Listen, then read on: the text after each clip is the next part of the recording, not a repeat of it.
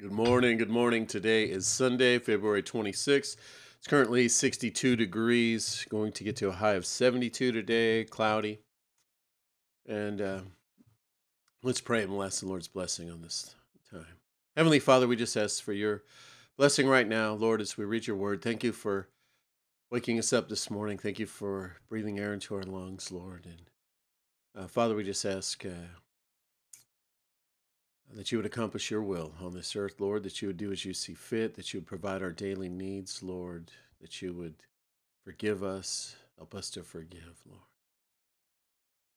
And Lord, that you would lead us not into temptation. And Father, we just ask for um, healing with uh, Charlotte and Michael's son with the infection and uh, from the surgery, Lord. We just ask for pain relief and healing and uh, the whole situation there, Lord lift up my brother Steve to you in the hospital, Lord. We just ask again for strength and healing for his heart, Lord. Uh, provision for him and his wife, Lord, that you take care of them. And Lord, uh, uh, just right now, me with the uh, lung congestion this morning, Lord, just, uh, um, just help me not to be a, a coughing mess. Today, as I bring your word, Lord, we just ask that you would uh, bring your people out this morning, Lord, that we would. Uh,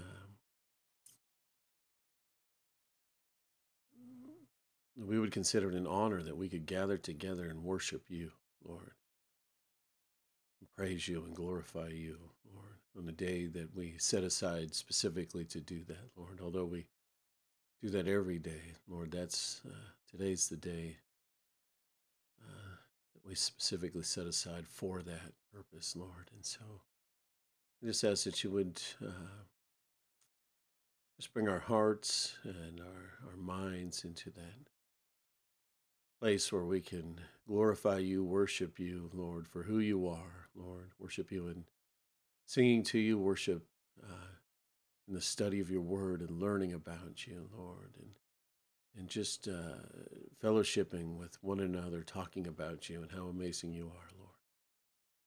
So, Lord, we just ask that you'd bring your folks out, uh, bring visitors that need that you're ready to, uh, in accordance with your timing, Lord, your your will, Lord, not just our fellowship, but all all the churches, Lord.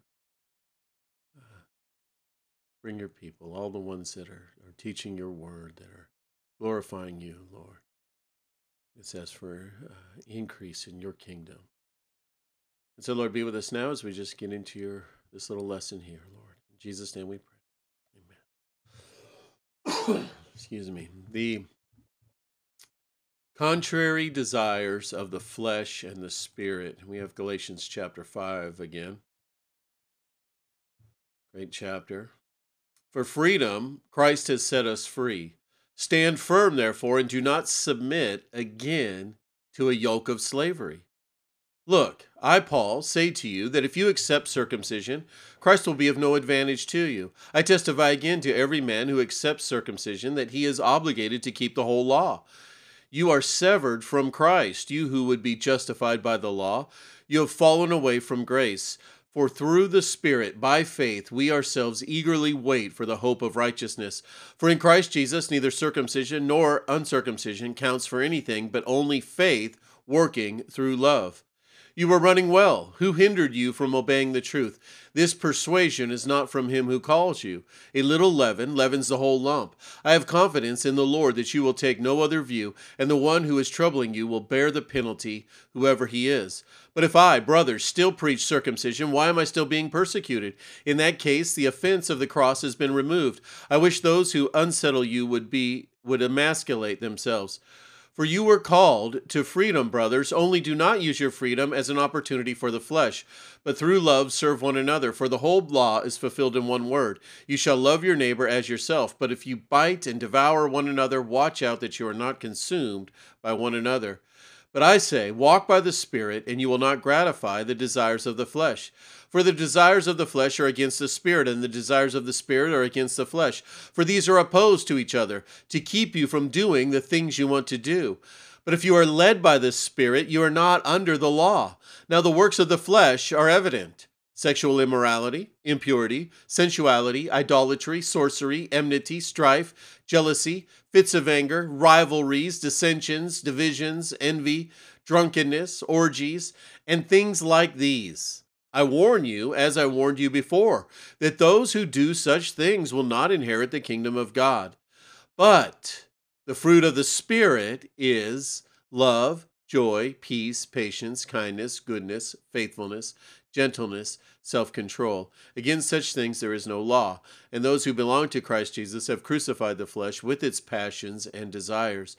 If we live by the Spirit, let us also keep in step with the Spirit. Let us not become conceited, provoking one another, envying one another. The contrary desires of the flesh and the Spirit. For the flesh lusts against the Spirit, and the Spirit against the flesh and these are contrary to one another, so that you do not do the things that you wish. Galatians 5:17. Every believer in Christ has had the frustrating experience of wanting to do what pleases the Lord, but being unable to actually accomplish such. We are told here that the spiritual struggle is behind. We are told here that a spiritual struggle is behind that failure. For the flesh lusts against the spirit, and the spirit against the flesh. The Spirit of God dwells within our lives. He is the Spirit of holiness, Romans 1 4. He desires that we be partakers of His holiness, Hebrews twelve ten, and thereby walk in godliness. However, the flesh, natural humanity, is also present in our lives. The natural desire of desires of man are not towards holiness, but rather toward self indulgence and self sufficiency. Thus, what the Spirit desires and what our flesh craves are set against each other. These are contrary to one another. The consequence of this internal conflict is that you do not do the things that you wish. Even though godly desires develop in us as new creatures in Christ, we find ourselves unable to implement these new longings by our good intentions. The Apostle Paul gave testimony to his own failure in this battle. For the good that I will do, I do not do, but the evil I will not to, that I will not to do, that I practice. Romans 7:19. The problem was that Paul's personal resources, the flesh, were not adequate to produce the desired results. For I know that in me, that is in my flesh, nothing good dwells. For to will is to present for the for to will is present with me, but now, but how to perform what is good, I do not find. Romans 7:18. Yes, Paul had some godly desires, for I delight in the law of God according to the inward man, Romans 7:22. Nevertheless, there was a problem that he could not resolve on his own. But I see another law in my members, warring against the law of my mind and bringing me into captivity to the law of sin which is in my members. Romans 7:23. The tendency to sin that dwelt in Paul's human members, his body, his brain, pulled him down to defeat. He needed help. Access to that necessary divine rescue was through a humble cry for a deliverer. O wretched man that I am, who will deliver me from this body of death? Romans 7:24. This appropriate confession of the spiritual bankruptcy of his flesh led to another confession of certain victory. I thank God it is through Jesus Christ our Lord. Romans 7:25. This humble turning from self to Christ allows one to walk in the spirit, living by his victorious resources, for the law of the spirit of life in Christ Jesus has made me free from the law of sin and death. Romans 8 2. Dear Jesus, mighty uh, deliverer, I humbly admit that I am not able to implement by my best efforts the godly desires that you are developing in me. I need you, Lord. So many times I have not had holy intentions. So many times I have had holy intentions that ended up in carnal defeat. So, Lord, I cry out to you to deliver me from my present struggles by the power of your Holy Spirit.